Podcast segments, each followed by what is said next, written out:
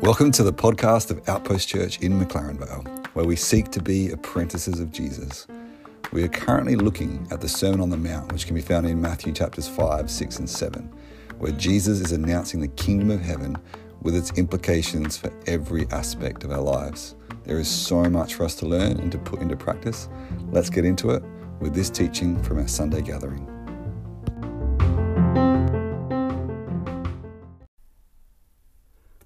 One time where Jesus was outlining the process of what to do when someone sins against you, Peter came up to him to clarify. So Jesus had told him that you are to go and rebuke your brother in private. And then if they won't listen to you, then take a couple of others, not to beat them up, but so that the matter may be established before two or three witnesses. But you have this this process that Jesus outlines, and it is a process of restoring someone to relationship.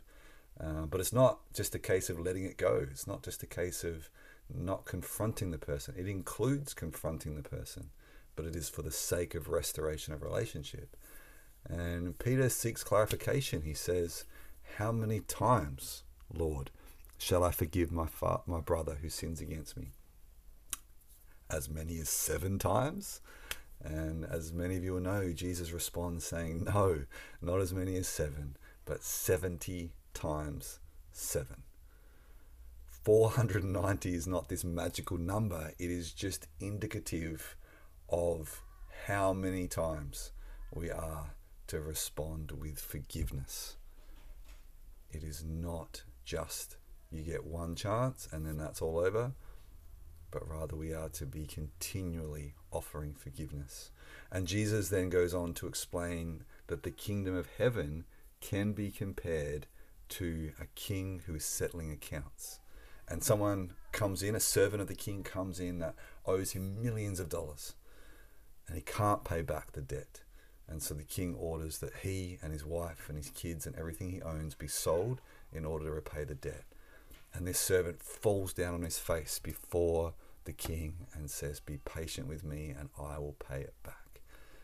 And interestingly, the king doesn't actually grant his request of being patient with him so he can pay it back. He just forgives the debt. He has compassion on him, releases the servant, and forgives the debt.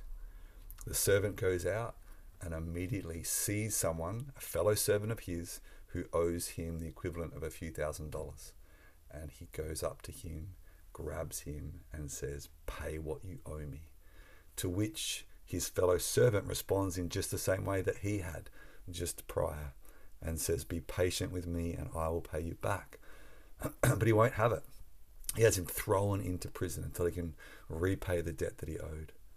When the fellow servants to these two saw what had happened, they went in and reported it to the king, and the king calls the original servant back in on the carpet and says, How dare you? I had mercy on you. Shouldn't you have had mercy on your fellow servant? And then he orders that he be handed over to the jailer and tortured until he can repay the debt. And then we have the conclusion to this narrative, to this parable that Jesus tells, and it is a confronting conclusion. Jesus says the words, So also my heavenly Father will do to you unless every one of you forgives his brother or sister from your heart as we read this, it's like, really? Is that not unconditional forgiveness? Is the forgiveness we're given conditional? Is God saying, I'll actually retract the forgiveness that I give to you if you don't do something for me? I guess so. I guess it matters that much to God that we forgive one another. That He says, unless you forgive one another, neither will your heavenly Father forgive you. The reverse of that comes a lot of the time as well, where we are forgiven, therefore we forgive. Freely you have received, freely give. But there seems to be this tension as we read the New Testament, where our forgiveness needs to be passed on to others. And I think part of our problem in understanding and receiving this is that we see things as being so individualized. And it's about my relationship with the Lord. And we end up with theologies that say, pray a prayer for forgiveness once and you're set for life. Well, you don't find that in the scriptures. I think if this servant depicted in this parable had have known, had have actually taken stock of the reality of the forgiveness that he had been granted, there's no chance he would have demanded repayment by his fellow servant. If he was so consumed by the reality of the freedom he now had because his debt had been paid, if he's walking around with his head full of that and he sees this fellow servant that owes him money, he's not going to want to go up to him in order to threaten him. He's going to go, want to go up to him in order to share the good news. Guess what? I have been forgiven. Oh, that's right. You owe me some money. Guess what? Now you're forgiven too. How good. But if we don't understand that we have nothing left to pay, nothing left to prove, then there's all sorts of selfish things that come as a result of that. But the focusing on the reality of our forgiveness is going to result in us forgiving others. It must. And God is so concerned about the bigger picture. Yes, we are blessed in order to be blessed, but it's also in order that we bless.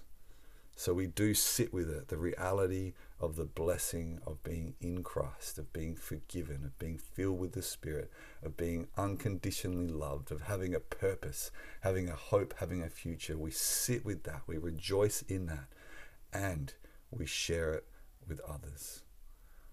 The forgiveness that we have received is designed for us to share with others. We're told in 1 John that since God has so loved us, we ought to love, and it would make sense if it was we should love God. He loved us, so we should love Him. But it actually says, because He has so loved us, we should love one another. His love is intended to overflow. It is intended to pass through. Yes, we receive it. Yes, we enjoy it, but we also share it. We give it. It is a must. It is a non negotiable. It is not a question as to whether we will forgive. It's an imperative. We who are forgiven must forgive. We must apply this into every area of our life. We're looking at the kingdom. That's our focus at the moment. It's Jesus' favorite topic. He talks about the kingdom, the kingdom, the kingdom, the kingdom. We read the parables in Matthew, and so many of them tell us what the kingdom of heaven is like. His purpose, Jesus' purpose, was to initiate this kingdom, to inaugurate this, this kingdom of heaven, that God's will would be done on earth as it is in heaven. And the kingdom is where the king is in charge. What does it look like when God is in charge? What does it look like when God is king over the earth? Well, Jesus came to show us, he came to tell us. And we're looking at the Sermon on the Mount, which is recorded in Matthew chapter 5, 6, and 7. So this is early on in the gospel early on in Jesus' ministry. He's just called the first few of his disciples.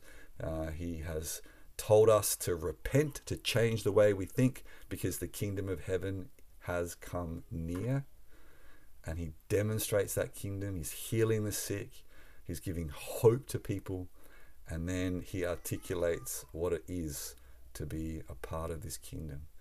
Um, and we're about halfway through chapter 5 at the moment and we're looking into this, and it gets very practical. So last week we were looking at the the law, um, and that Jesus has fulfilled it. This week we are looking at the application of that. What does it look like? What does it look like? What is Jesus calling us to do? Um, and so, yeah, open your Bibles to Matthew chapter 5. We're going to dive into this And we're going to see the, the significance of what Jesus is calling us to do. And um, yeah, but let's not lose the weight of what we started with tonight. Lose the weight of the reality of our own forgiveness and then the mandate that we must pass on that forgiveness to others. But what we're called into is not only a good thing, but we're empowered to be able to do it. He's not setting us up to fail. He's setting us up to be dependent upon Him, or else we'll fail, yes. But He's setting us up to live in a very different way in this world, the way that we treat each other. It's so important, it's so significant. I want to take a moment to pray, and we're going to get into the scriptures. Father, thank you for your love for us. Thank you that you call us to live in a very different way. I repent of the ways that I um, have followed the pattern of this world. I don't want to do that anymore. I ask, Lord, that you would lift our eyes so we would see you more clearly and we would follow you and follow your ways. We need it. This world needs it. Help us, Lord, to focus more on the one who forgave us our debts than on those who hurt us or disappoint us. Lord, would you speak to us again and would we be obedient? Hallelujah. And amen. One of we'll backtrack a little bit. So verse verse 18 is a really interesting verse to me. So he, Jesus has got a couple of clauses in the one verse. He says, For truly I tell you, until heaven and earth pass away, so that's one clause, until this happens, until heaven and earth pass away, not the smallest letter or one stroke of a letter will pass away from the law until all things are accomplished. So two untils. Until heaven and earth pass away, until all things are accomplished. Later on, he's recorded as saying, Heaven and earth will pass away. What's the thing that he then goes on to say will never pass away? Yeah, my words will never pass away. So we've, we've heard that the law is significant. The law lasts a really long time, but it's not eternal. Heaven and earth are significant, but he's saying his words are more significant than heaven and earth and are longer lasting than heaven and earth. And so Jesus tells us things, and, and we can wonder what about the law do we still follow? What about the law do we not follow? Let's major on what Jesus says and he tells us um, like what we're about to read here. So if he tells us this, we know because it's his words, it'll never pass away. So this is something for us to, to read and to, to live by. You have heard that it was said to our ancestors, Do not murder, and whoever murders will be subject to judgment. I am reading from verse 21. I should have given that reference. Verse 22 But I tell you, Everyone who is angry with his brother or sister will be subject to judgment. Whoever insults his brother or sister will be subject to the court. Whoever says, You fool, will be subject to hellfire. So, the issue of murder is a real issue in our world today. And we've been told, do not murder. Jesus is affirming that command do not murder. But for most of us, it's a very unlikely thing for us to do. And that's good. So Jesus goes, it's not just about the action, it is bigger than the action. It is the heart motive that leads to the action. Like if it went unchecked and no one could find out, I wonder how many more murders would happen. It's the heart where it begins. And Jesus gives three different things everyone who is angry, whoever insults, Whoever says, You fool. And I mean, there's a little bit of debate over this. Some would say that, you know, it's kind of escalating into different things, but I think it's basically saying the same thing. Subject to judgment, subject to judgment, um, and subject to the court are the three different consequences. So, either way, being angry or hurling an insult at someone, it comes often from a place of contempt. It comes from a place where you have devalued someone. You are not acknowledging that this person is made in the image of God. You are seeing yourself as being more important than that person. And it happens a lot. And Jesus is saying that that is equivalent to murder. There's a, a, saying that my friend, I heard my friend say a number of years ago, where he's like, don't judge people who sin different to you. Whoa, that's an interesting one. You can apply that in a whole bunch of areas, can't you? If Jesus is saying that anger and insulting someone, holding someone in contempt, is equivalent to murder, don't judge someone who sins different to you. All of us have different areas that we're more susceptible than others. You know, there's areas that we just find easier to not succumb to temptation than someone else. But it doesn't make us better than them. Like, we need the grace of God desperately. We are completely dependent upon His grace.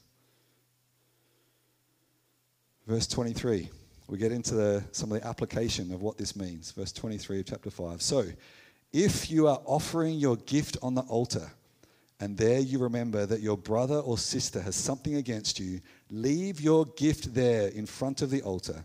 First go and be reconciled with your brother or sister, and then come and offer your gift. This is really impractical. If you were a Jew who lived a decent distance from Jerusalem, to get to the temple was no small thing. Let's say it took you a day to walk to the temple. You get there, you've got to wait your turn, and you finally come, you know, your turn is coming, and then you remember your brother or sister has something against you.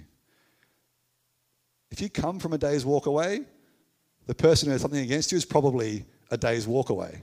So then leave your gift there, go be reconciled to your brother or sister, and then what are we up to? Three days by now? Come back and offer your gift and do that. It is that important to God what's going on between us and people around us.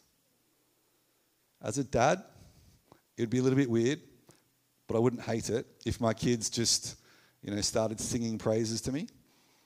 Just being like, You're awesome, dad. We love you. You're amazing. But you know what? If I could choose between my kids just spending time in adoration of me or them loving one another and getting on really well, most of the time I would choose them getting on with each other really, really well. Our Father would choose that every day of the week. He would much prefer that we love one another, that we forgive one another, then we pour out our devotion to Him. Pouring out devotion to Him is really important. He deserves it much more than I. That's a really important part of our life, is to devote ourselves to Him, tell Him how much we love Him. But we must love one another, and it's not negotiable.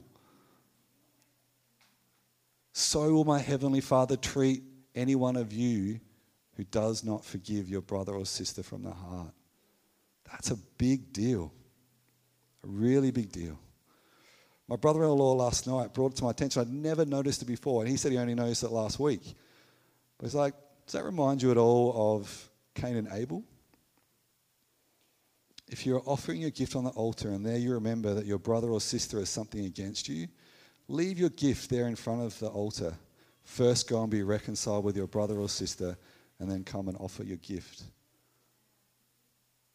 He murdered his brother literally murdered his brother because his gift wasn't received. What if he had have first gone and been reconciled to his brother? Genesis 4 would be a bit different, wouldn't it?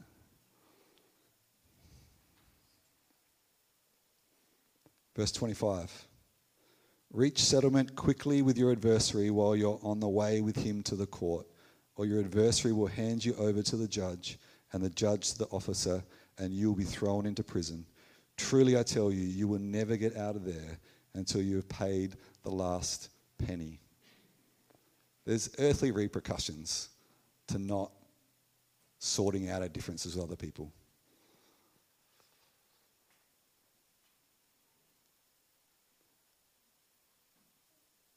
Let's not wait. It's hard to find an equivalent to offering your gift at the altar. You know, it's hard to find like what is the modern day equivalent to offering your gift at the altar.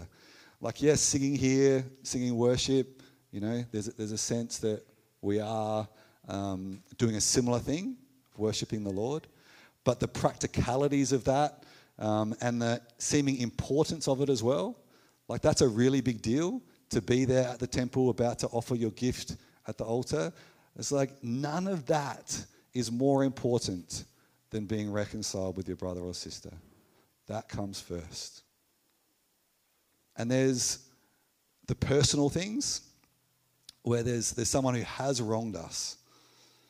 But there's also just groups of people that, for whatever reason, we find it really hard, really hard to get on with really hard to actually, honestly, to see them as worth the same amount that we are because of something about them. It could be their view on a particular topic, it could be the way they act. But for each one of us, I think there's work to be done in this space. And I just want us to spend a moment just allowing God to do what he wants to do. And, you know, I'll just, one of the things that um, is a parallel, like I said, is, is standing there and singing worship, and you might have someone on your mind. Might be a name that comes to mind, like get your phone out and send them a text. And for the person who's really bothered by someone having their phone out in the middle of worship, you have an opportunity to practice the same thing, you know, right in that moment and get over it and move on. And in this moment just now, I want you to do the same thing. It might be that it's appropriate just to, to shoot someone a message. It might be appropriate to um, just say, Can we meet up? It might be appropriate to go a bit further and apologize for something or say, Can we begin to talk about this thing? because this stuff really, really matters. I just want to give a couple of um, quick things that I have found helpful in this space, and I've already really mentioned one of them. But when it comes to forgiving other people, it is so helpful to remember how much we've been forgiven. If you're finding it hard to get over what someone else has done to you, remember how you have offended the Lord. Remember how you have sinned against Him and how much He has forgiven you. Remember that um, parable that Jesus told to, to Simon? Um, and he asked the question at the end of it which one would love him more? The one who was forgiven much was the answer. You know, the one who's forgiven much loves much. We're all in need of so much forgiveness. If we think the one, we're the one that had not any need of forgiveness or only little need of forgiveness, we are deluded. We are all the ones that needed to be forgiven much. It's just our awareness of how much we've been forgiven that can be the lack. As we realize how much we've been forgiven, of course we're going to love. Of course we're going to respond graciously and generously. First tip is just seek perspective about what we've been forgiven that helps us to forgive others. And secondly, if someone's angry at us, like an immediate response is to be angry back at them. Another option is just to suppress it, push it down. But if we have perspective about the other person, it's possible we know some of the things that are going on in their life. And that can help us to go, oh, yeah, of course. This just happened. They're struggling with that. And then we have more grace for them as we have perspective on what's going on. But sometimes you go, no, nah, can't think of anything that's going on for them that would warrant what they're doing to me right now. But in that case, there's always stuff that we don't know about someone else. There's always things going on for another person. And it's just like, Lord, there must have some things that are going on. Give me perspective, give me empathy for this person, and ask for his help. I wonder what McLaren Vale would be like if there was no contempt, if there was no unforgiveness. I think that would be amazing evidence of the kingdom of heaven. That is his kingdom. That's an aspect, a really foundational aspect of his kingdom. So we're going to sing a couple more songs, but we'll have a bit of time before that where I just ask that you do a little bit of a review. And is there someone? Is there even a group of people that you're just feeling convicted that it's time to make your peace? I'll pray and then we'll have a bit of a time of silence so we can do that. So, Father, thank you that you have forgiven us. Freely we have received, freely may we give. I pray that we would be quick to forgive. I pray that you'd bring people to our mind. And I pray that we would know the best next step to take to bring reconciliation. In Jesus' name. Amen.